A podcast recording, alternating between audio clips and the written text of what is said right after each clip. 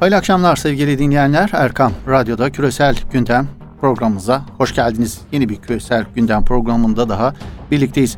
Bugünkü programımızda hem koronavirüs eksenindeki gelişmeleri ilişkin detayları hem de koronavirüsün gölgesinde kalsa da dünyadaki özellikle de yakın coğrafyamızda dikkat çeken gelişmelerin perde arkasına ışık tutma gayretinde olacağız. Küresel gündemin ana gündem maddesi haline gelen koronavirüs meselesi ilişkin farklı detayları paylaşarak programımıza başlamak istiyoruz. Virüse dair rakamlar kabarmaya devam ediyor. Dünya genelinde enfekte olanların sayısı 4 milyon sınırına dayanırken korona sebebiyle ölümlerin ise 300 bin kişiye varmak üzere. İngiltere koronavirüs ölümlerinde Avrupa'da birinci sıraya yükseldi. 4 gün arka arkaya 10 binin üzerinde vaka açıklayan Rusya'da ise yeni rekor bugün kırıldı. Moskova yönetimi bir günde 11.231 testin daha pozitif çıktığını duyurdu. Dünya genelinde yaklaşık 4 milyon kişiye bulaşan ölümcül virüs korona ile ilgili en ağır kayıpların yaşandığı ülkelerden İtalya'dan ise olumlu haberler geldi. İtalyanlar aşıyı bulduklarını açıkladı.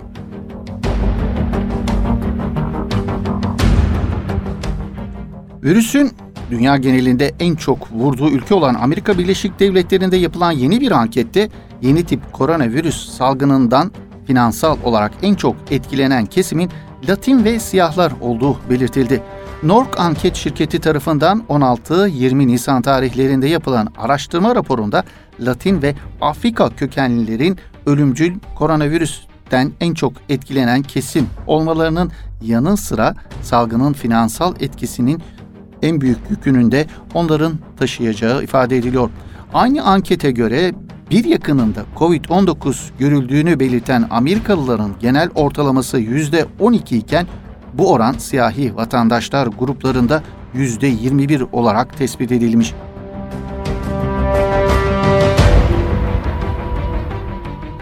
Donald Trump'ın koronavirüs hastalarına dezenfektan enjekte edilerek tedavi edilmesi önerisi ilk etapta espri olarak anılmıştı.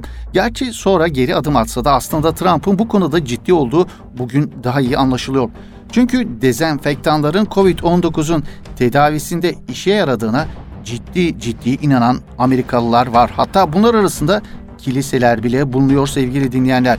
Dezenfektanların tedavi amaçlı kullanılmasının fikir babasının şifa diye çamaşır suyu satmakta ısrar eden Sağaltman Kilisesi olduğu belirtiliyor. Kilise tüm eleştirilere rağmen bu amaçla satışa sunduğu dezenfektanların satışının engellenmesinin ise din özgürlüğüne aykırı olduğunu savunuyor. Yaratılış 2 Sağlık ve Sağaltım Kilisesi'nin ABD kolunun lideri Mark Greno'nun ABD Başkanı'na çamaşır suyu tedavisi propagandası niteliğinde bir mektup göndermesinden birkaç gün sonra Trump'ın meşhur dezenfektan enjeksiyonu önerisi yaptığı ortaya çıkmıştı. Trump'ın da bu çevrelerin telkinlerinden etkilendiği ileri sürüyor. Söz konusu kilise yıllardır mucize maden çözeltisi yani MMC adı altında internette sanayi tipi çamaşır suyu yani klor dioksit satmakla meşgul. Sağatman Kilisesi mucize çözelti diye sunduğu dezenfektanın pek çok hastalığı tedavi ettiği iddiasında bulunmuş, son olarak bunlara koronavirüsü de ilave etmişti.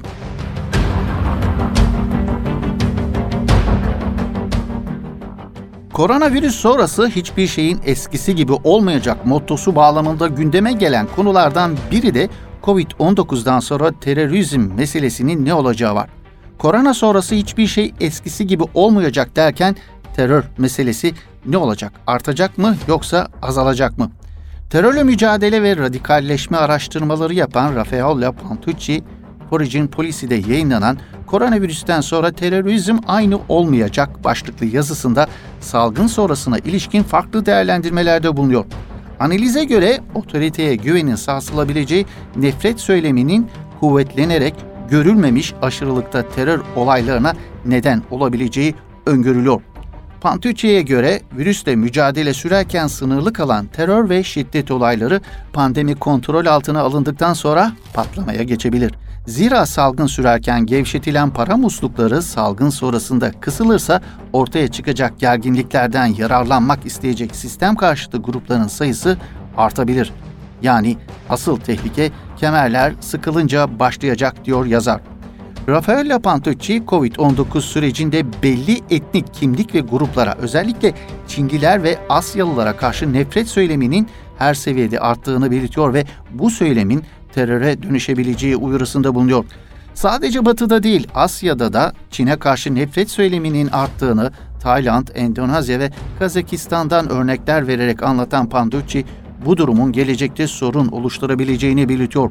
Pantucci, 5G baz istasyonlarının yakılmasının İngiltere'de sanayi devriminde tekstil makinelerinin işçilerce yakılması gibi olaylar zincirini tetikleyebileceği uyarısında da bulunuyor.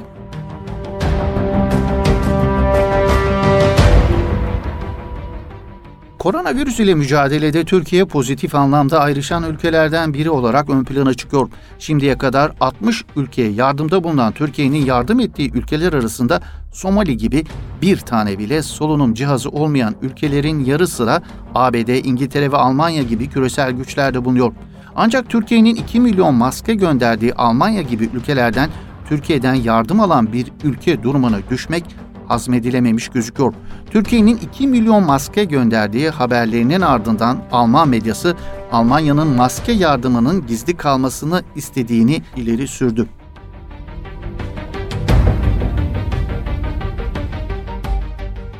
Sevgili dinleyenler, geçen programımızda koronavirüsün jeopolitik yansımalarına ilişkin kapsamlı bir değerlendirmede bulunmuştuk. Salgının jeopolitik etkilerinin ilk görüldüğü yer Doğu Akdeniz olacak gibi gözüküyor. Covid-19 sebebiyle Doğu Akdeniz'de yabancı enerji şirketleri sontaj çalışmalarını erteleme kararı aldı. Bu hafta içinde İtalyan Eni ve Fransız Total enerji şirketleri Güney Kıbrıs Rum yönetiminin sözde munhasır ekonomik bölgesinde planlanmış sontaj çalışmalarını yaklaşık bir yıl ertelediklerini duyurdular. Daha önce de Amerikan ExxonMobil şirketi COVID-19 salgınından kaynaklanan ekonomik sorunlar nedeniyle sontaj çalışmalarını 2021'in Eylül ayına ertelediklerini açıklamıştı. Covid-19 sürecinin getirdiği olumsuzluklara rağmen Türkiye ise Doğu Akdeniz'deki faaliyetlerini sürdürüyor. Bölgede sontaj çalışması yapan tek ülke Türkiye. Bu gelişme Rum ve Yunanistan'ı bir hayli canını sıkmış gözüküyor. Yeni durum ile Rumların ellerindeki kozların önemli bir kısmının yitirdiğine dikkat çekiliyor. Bu sürecin ardından Türkiye'nin bölgede daha etkili bir aktör haline geleceğini bizzat Rum basını yazıyor. Türkler Doğu Akdeniz'de tek başına kaldı diyen Rum medyası, batılı yabancı şirketlerin sontaj faaliyetlerini sonlandırmasıyla bölgedeki güç dengesinin Türkler lehine değiştiğini dile getiriyorlar.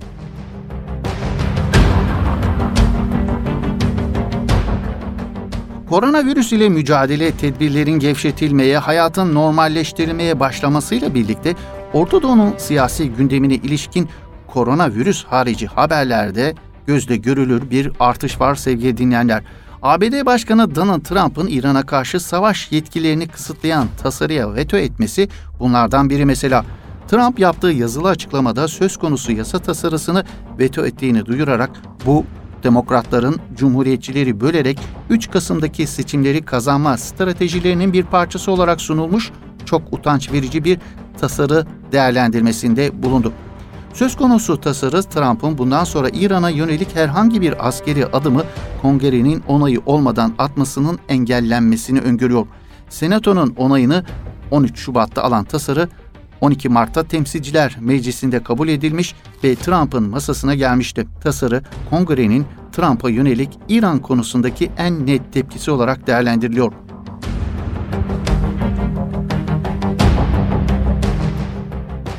Orta Doğu'daki gelişmelerle alakalı bir başka haber İran'ın Suriye'deki askeri varlığına ilişkin. İsrail medyasına yansıyan haberlere ve iddialara göre İran'ın Suriye'deki askeri varlığını tedricen azaltmaya başladığı ileri sürüyor. İsrail'in son dönemde Suriye'deki İran ve Hizbullah hedeflerine yönelik saldırıların ardından gelmesi bu haberin dikkat çekiyor. İran, İsrail affedersiniz, İsrail Savunma Bakanı Naftali Bennett, Suriye'nin çeşitli bölgelerini hedef alan ve son haftalarda artış gösteren hava saldırılarına ilişkin İran ülkeyi terk edene kadar Suriye'deki operasyonlarımız sürecek açıklamasında bulunmuştu. Son dönemde Suriye eksenli oldukça ilginç haberler geliyor sevgili dinleyenler. Rusya'nın Esed'i gözden çıkartabileceği, rejim içinde sıkıntıların yaşandığı yönündeki haberler gibi mesela Suriye'de sürpriz gelişmeler yaşanabilir önümüzdeki süreçte.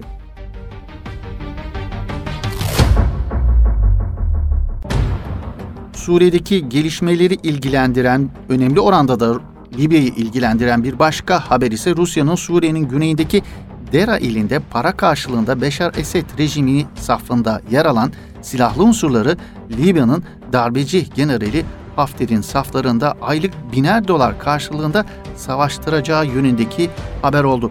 Anadolu Ajansı'nın yerel kaynaklardan edindiği bilgiye göre Suriye'de Esed rejimine destek veren Rusya, Libya'da da Hafter saflarını Suriyeli paralı savaşçılarla güçlendirmeyi planlıyor. Bir üst düzey Rus komutan ve emrindeki heyet 24 Nisan'dan bu yana Dera ilinde Esed rejimine para karşılığında hizmet veren silahlı unsurlarla bir dizi toplantı gerçekleştirdi. Görüşmelerde Rus tarafı silahlı unsurlara Libya'da Hafter saflarında savaşmaları karşılığında aylık biner dolar ve yenilenebilir 3 aylık sözleşme önerdi. Bu teklife bir grup karşı çıkarken bir grup ise sözleşmeyi kabul etti. Teklifi kabul edenler hali hazırda Dera'da daha fazla paralı savaşçı toplamak için çalışmalar yaptığı da belirtiliyor. Rusya geçen ayda Suriye'nin İsrail sınırındaki Kuneytra ilinde para karşılığında Esed rejimine çalışan 300-400 savaşçıyla anlaşmıştı. Ruslarla aylık biner dolar karşılığında el sıkışan Kuneytralı silahlı unsurlar yakın zamanda Suriye'de devam eden eğitimlerinin ardından Hafter saflarına katılacağı ileri sürülüyor.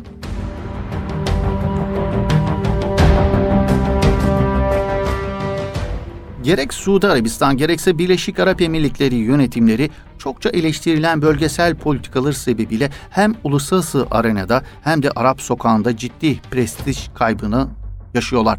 Her iki yönetimde bu prestij kaybının telafisi için inanılmaz paralar harcıyor. Batı dünyasında imajlarını düzeltmeleri için PR firmalarına, lobilere milyarlar akıtıyorlar. Arap kamuoylarında yerle bir olan imajlarını düzeltmek için ise troll orduları üzerinden algı operasyonları yürütüyorlar. İşte imajlarını düzeltmeleri için bel bağladıkları ve Arap kamuoyunda elektronik sinekler diye anılan troller geçen günlerde Katar'da darbe oluyor yalınını devreye soktular.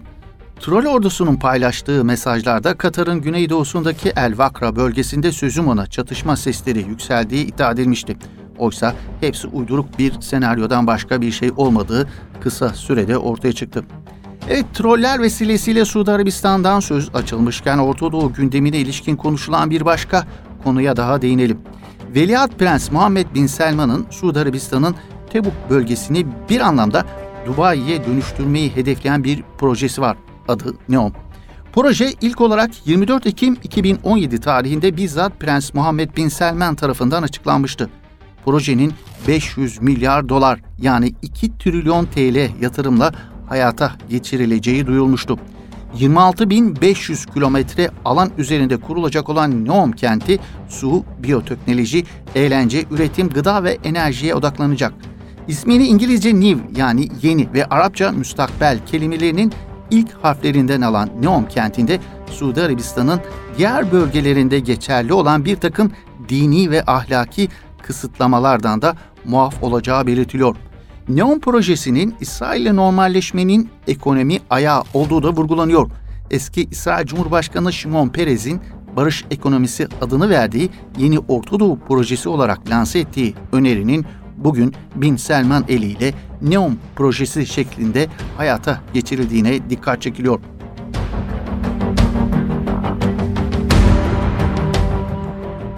Düşen petrol fiyatları sebebiyle çok zor günler yaşayan Suud ekonomisinin 2030 yılında bitirilmesi planlanan NEOM projesini askıya alması kuvvetle muhtemel gözüküyor. Hele petrol fiyatlarındaki düşüşün sürmesi halinde projenin hayata geçmesi çok ama çok zor gözüküyor.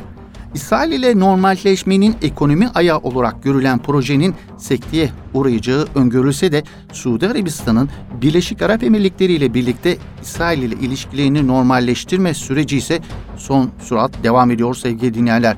Şu sıralar Orta Doğu gündeminde koronavirüsten sonra en çok konuşulan konulardan biri Ramazan ayında yayınlanmaya başlayan kimi televizyon dizileri. Suudi Arabistan'ın Birleşik Arap Emirlikleri'nden yayın yapan NBC kanalında Ramazan ayında yayına sokulan Mahret Seba yani Çıkış 7 ve Ümmül Harun isimli dizilere yönelik tepkiler Arap sokağında ve sosyal medya mecralarında piyasaya eleştiriliyor.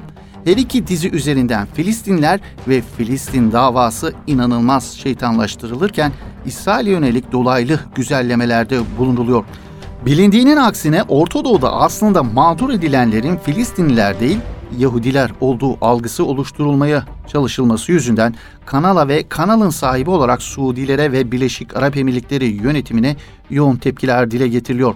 Mesela Mahreç Seba yani Çıkış 7 dizisinde geçen diyaloglarda Filistinlilerin Arap olmadığı, Arapların Filistin yüzünden çok büyük bedeller ödediği, hatta Filistinlilerin Suudi Arabistan'a saldırmak için bir fırsat kolladığı ileri sürülüyor gece gündüz İsraillerden daha fazla Araplara küfrettikleri gibi ifadelerle Filistinliler şeytanlaştırılırken buna mukabil Araplarla Yahudilerin kuzen ve akraba oldukları ileri sürülüyor. Söz konusu diziler başta Filistin olmak üzere pek çok Arap ülkesinden izleyicilerin tepkisine neden olurken sosyal medyadaki paylaşımlarda hisselerinin çoğunu Suudi Arabistan'a ait olduğu NBC medya grubuna bağlı kanalın boykot edilmesi çağrıları yapılıyor. Gelen yoğun tepkiler sebebiyle Ümmü Harun dizisi Kuveyt'te yayından kaldırılırken Suudi Arabistan dizinin yayınlanmasının kaldırılması taleplerini reddetti.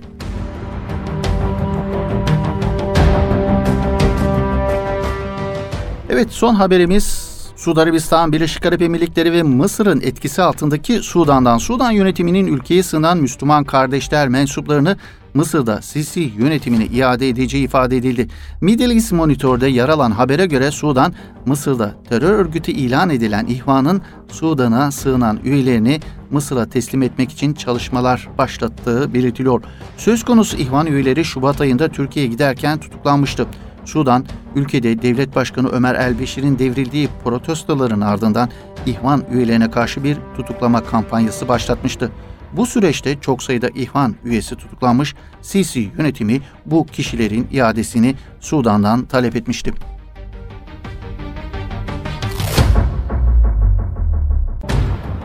Evet küresel gündem programımızı böylelikle toparlamış olduk sevgili dinleyenler. Yeni bir küresel gündem programında buluşmak ümidiyle hoşçakalın. İyi akşamlar efendim.